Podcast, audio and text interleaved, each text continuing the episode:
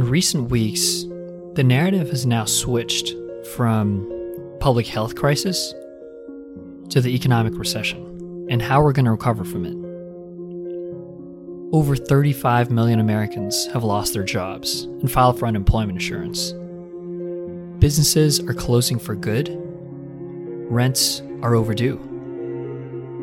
The World Food Program predicts a massive spike in global hunger. Over one hundred million people will likely fall under the poverty line this year. According to the World Bank, one point six billion workers in the informal economy are at risk of losing their livelihoods. This pandemic really exposed the extreme amount of inequality in our society. In this episode, we're going to discuss the depth of inequality, why it matters, and how it is becoming dangerously unsustainable.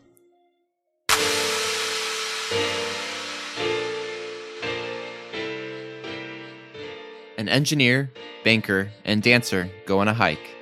They realize how things have changed and start a podcast. Hi, I'm Jed, the banker. I'm Shikhar, the engineer. And I'm Adrian, the dancer. And we are T H C. We break down topics, meet pioneers, and share ideas. Welcome to Things Have Changed.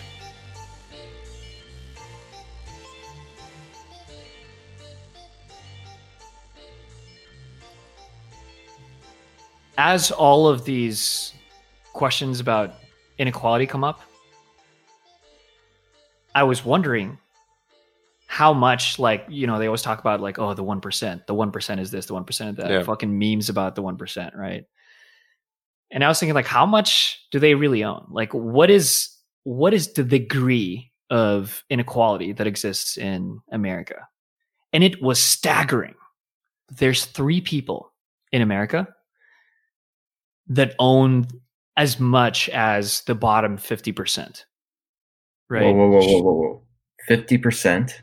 fifty fucking percent. This is three people, okay? So three people in this country own as much as uh, the bottom fifty percent of the population. Let that sink in for a second. one hundred and, what is it, fifty-five, one hundred sixty million people? three hundred Is that? Million. Well, fifty percent. We have three hundred. Bottom fifty percent. Oh, oh, oh whoa, whoa. Saying. This yeah, guy's like, doing damn, mental math over here, dude. Yeah, yeah, Jesus Christ. Math. Jeez, bro. Let us keep up. I'm trying to picture it. Like, one hundred fifty million. What? That's, yeah, yeah, yeah. I mean, good point. That's that's maybe about one hundred sixty million people, yeah, who um, have the same wealth as three fucking people. So it, it quite mind-boggling, right? It, it's a reflection of uh, the current inequality that we are experiencing right yeah. now in America. So what's weird about it as well is that we're talking about America here, right? Um, a largely industrialized nation, um, one of the biggest economies in the world, right? And yet we still have high inequality. We haven't figured it out yeah. yet. Unlike the Nordic regions like Sweden and Denmark, who all have like really low um, inequality. And it's not just the top one percent. Even if you take the top ten percent, like there is this uh, Wall Street Journal article where they compare the U S C E O pay relative to workers on average, right? Mm-hmm. In nineteen sixty-five, it was around twenty times. So the C E O gets paid on an average twenty times more than the average median salary of the worker in his or her company. twenty times in nineteen sixty-five.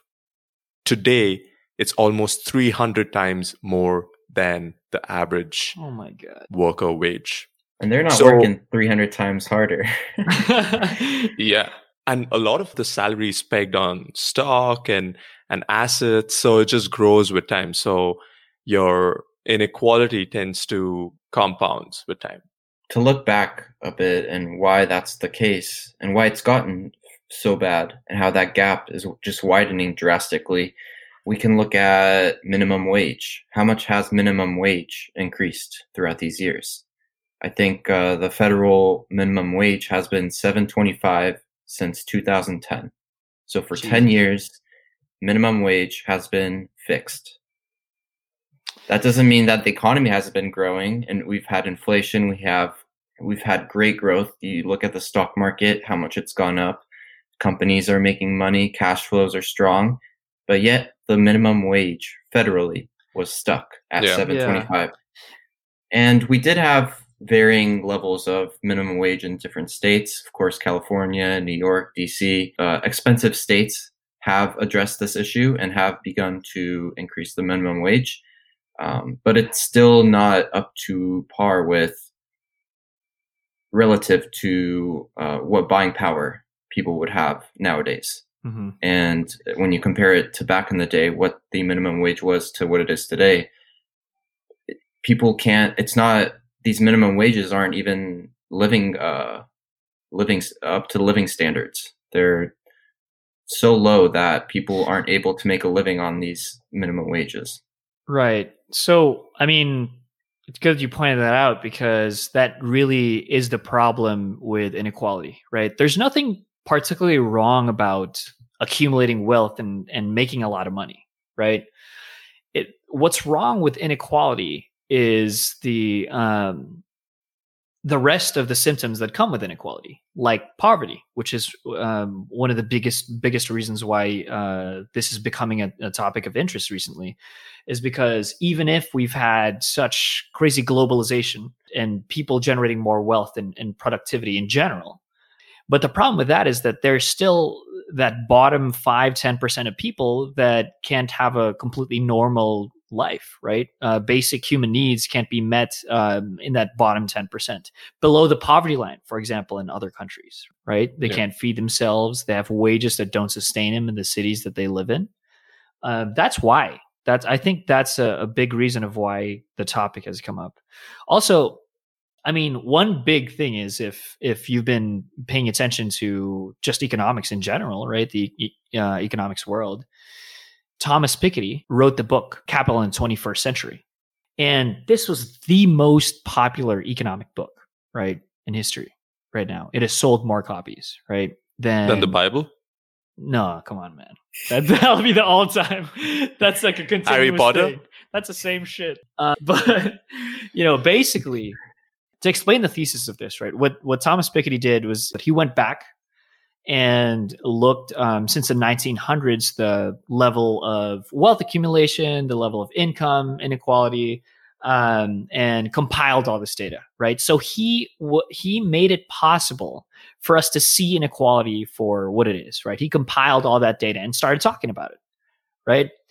Um, central to his thesis. Just to kind of uh, give an overview of like what Capital in the twenty-first Century is and why it was so important for um, inequality, is that he talked about um, this concept of R greater than G, right? So not to go too much into the math, but you can think about it as R is the rate of return for capital, right? How much are you getting back for the things that you owe?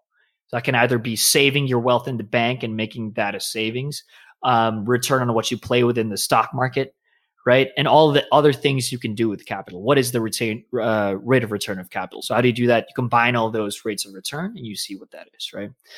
And then you have G, which is G is just um, growth of the economy, right? You can think about G as the growth of G D P, right? Growth of G D P. So his thesis is saying when R is greater than G, um, inequality rises, right? How do we know how to think about inequality, right? How do, how can we see that in a country? How do we know that the United States is, is more unequal than, let's say, uh, Norway, right? So we have something called the Gini coefficient. So it's a pretty important thing. I mean, if if you've ever looked into like um, a topic on inequality, the economists are always going to talk about like, what's the Gini coefficient? Right? Like, how high is the Gini coefficient? All you have to remember. It's a measure is, of inequality. It's a measure of inequality. Okay. Yep. It's a measure of inequality. If the greater the Gini coefficient, the more inequality there is, right? Uh, if you had a Gini coefficient of zero, your place is, your country's hell equal, right? Everybody yeah. can do the same thing. That is socialism, right? Basically, everybody's just earning the same wages. Everybody has the same capital stock, um, depending on if you're talking about income or, or wealth. And then if it's one, it's completely unequal. Only one person holds all the wealth in that country, where if the Gini coefficient is one, right? North, North Korea. That could be the case, right? But that's that's quite impossible. Everybody has like assets and stuff, right? But if nobody else had assets, that would be a Gini coefficient of one. So put that into perspective. The United States, right? A yeah. first world country, dude. A first world country where we all pay taxes, pretty decent tax rate. We all have innovation. Our kids are all going to school and all that shit. You have kids. They sell us the- Among the, the highest earning countries in the world, we have the highest Gini coefficient. Ridiculous. What, is, what are we Ridiculous. ranked? Like number one? What yeah, yeah, we are number one out yeah. of the G seven countries. But obviously there are other countries that are more extreme than us, right? Where that's the case. But um, also the data could be flawed for some of those countries anyway. So it'd be hard to to measure that really. But the point is... Hey, we fudge numbers here too. So yeah, we're exactly. probably really equal. For all you know. We don't know, dude. We don't know. That's that's the whole point. But But the problem with that is that, you know, with all this inequality, again... it creates poverty, right? Yep. Civil unrest typically, right? Um, because Piketty started the conversation, following policies will make its way. Guess what his solution is, though, to all this shit, right? Mm-hmm. Guess what Thomas Piketty, the guy who started looking at all this data, guess what his solution is towards inequality? Hand out one thousand dollars checks every month. No. No more? No more guesses? Uh, or how to solve inequality? How would you solve inequality, dude? Staggered taxes, progressive taxation. You know what? Actually, I was I was thinking about how the tax s- structure currently works, how it's uh, incremental, like a ladder. Yeah. And even though it's a ladder, and when you make more, you you pay more in taxes percent wise. But there's so many loopholes. There's so many ways to get around it. Uh, real yeah. estate. There's plus has stocks. It worked? Long-term gains. There's so many ways to finesse the system.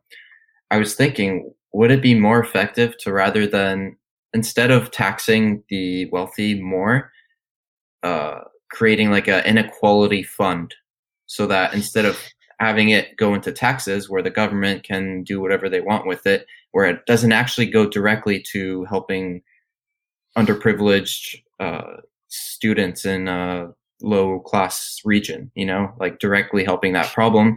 It could go to military. It could go to uh, mm. medical, whatever. You you don't know the accounting accurately. You heard it here first.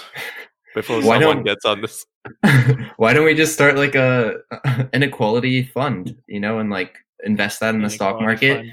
And then pay out dividends. To- you know what would be great? If it's an inequality fund, the fund should be unequal. So it should be handing it back to the wealthy folks. You know what's funny is that, what the hell, dude, an inequality fund? A fund made for inequality? I would love to hear what the people on the bottom side of the ladder think about that shit. It doesn't even no, have to be a fund, just like, you know, right? Like, and, you, like you say, reallocating to those. Yeah, yeah so, I mean, need, need the most. Dude, so there aren't uh, there are institutions today that do that kind of shit, right? There's sovereign funds. Countries have sovereign funds where they use that and invest back in the people of this place, right? The country has sovereign. I don't, I don't remember which exact Nordic country has a massive. I think it's Norway that has a massive um, sovereign fund, sovereignty fund. Everybody has to give taxes to that. All goes yeah. to that fund. Is the Saudi uh, sovereign fund? That's. Uh, I guess they're helping to balance the scales a bit, right? I mean, they're pumping money in all these uh, startups like Uber right, and DoorDash, and but... we get free delivery. And so they're kind of uh, equalizing rich V C money so that we get Are... free rides so, from I mean, time to time. Okay, wait, wait. Um, that's a little bit of a complicated topic just because of the, the House of Saud and everything. We can't really get into the politics of that. But here's one thing. They all get free healthcare, right? That's one thing. Whether that helps or not, whatever. Everybody gets free healthcare, right? But whether that there's more inequality inherent in that because yeah. he there's an inequality for opportunity, right? That we don't know those things. But in terms of that, yes, like that, it's meant to um to to allocate a little bit. I have two stats that are pretty wild for uh, minimum wage. So there was a C B O did a study in two thousand nineteen on the theoretical effects of a federal minimum wage increase in three scenarios, doing it to ten dollars, twelve dollars, or fifteen dollars by twenty twenty-five. And they found that obviously economically, if you increase it the most, then you will unemploy the most because it will be difficult to hire and keep paying people high wages.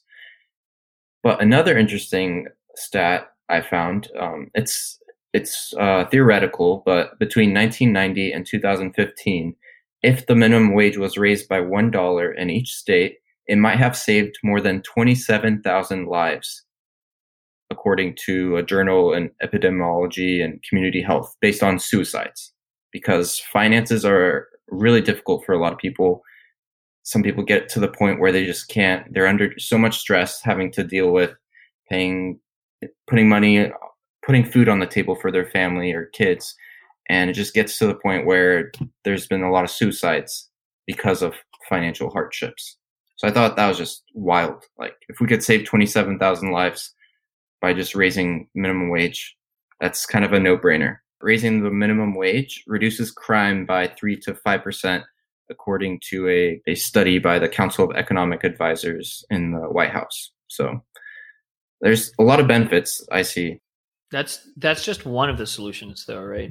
Um, one of to, the many, yeah. To deal with it is to deal with minimum wage. But I think the problem, dude, the problem is so big, it's not only about wages, right? We talked about wealth inequality. Yeah. Like, you can't just raise minimum wage and ignore everybody else that gets, like, a trust fund from their parents. Like, The There's, the amount of access that the wealthy have to investments, vehicles, to real estate, to different kinds of uh, ways to grow their wealth is yeah.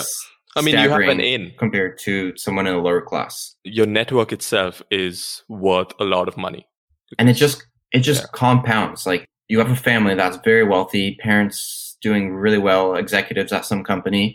And what they do is they put their kids in some summer camp after school program in coding or some, you know, whatever it is, science. And uh, I was reading in Outliers. Um, some of the statistics are flawed, but um, I thought it was interesting that they pointed out that the I Q of kids that attend summer camps and stay in some kind of after school program over summer, the I Q of those kids is higher than kids that are underprivileged. Parents can't afford to put them in some after-school program. And what they do is they help around the house or they do a summer job or something where they're not really learning or getting uh, some kind of an education uh, beyond just school. So that just puts them at a disadvantage because they just don't have those yeah. the access and resources. Thus, uh, poverty cycle, right? So if they're in poverty, it's very, very difficult to break in to become rich. Again, we're not saying that it's bad to accumulate wealth.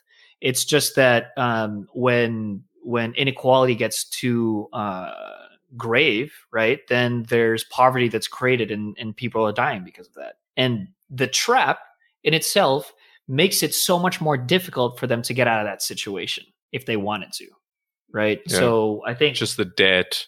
Yeah, and... just debt trap as well. Yeah. That's something they can get into, and that's something Americans are... Even corporations are doing that shit, right? Everybody's asking for debt right now. So to get back to what Piketty thinks should should be a solution, um, one of the many solutions, he claims that there are many more that, that can be made, but he thinks a global wealth tax would be something that, that we'd consider. He says that probably we won't do it. it it's yeah. not something that policymakers like. Um, to yeah, tax the wealthy. That's the whole system of capitalism, right? It's it's made under the assumption that we have to protect property and yeah. capital is. And also there's this crazy stat where the debt of the poorest Americans have more or less doubled since two thousand. So how do you get out of the debt to even be able to amass a certain amount of wealth? It's it's a difficult thing to to think about how um, system is made for the rich, and just like the rich get get richer now at a faster rate than than the poor get rich, right?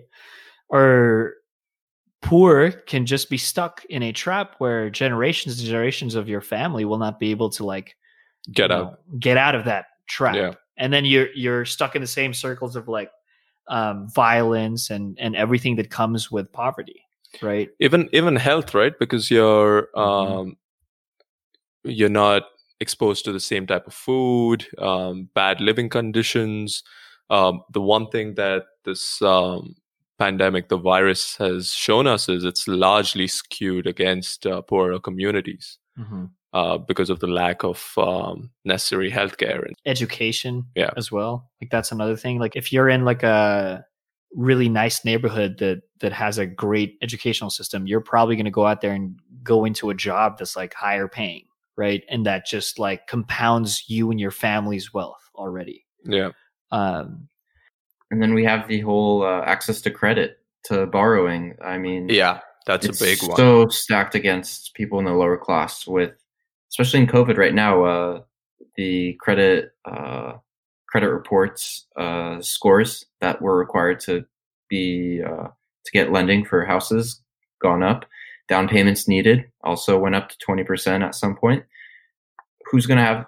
No one in the lower class is going to have enough saved up to purchase a home nowadays. They've gotten so expensive, and real estate is a great way to accumulate wealth. It's it's a way to basically pay for where you're going to live.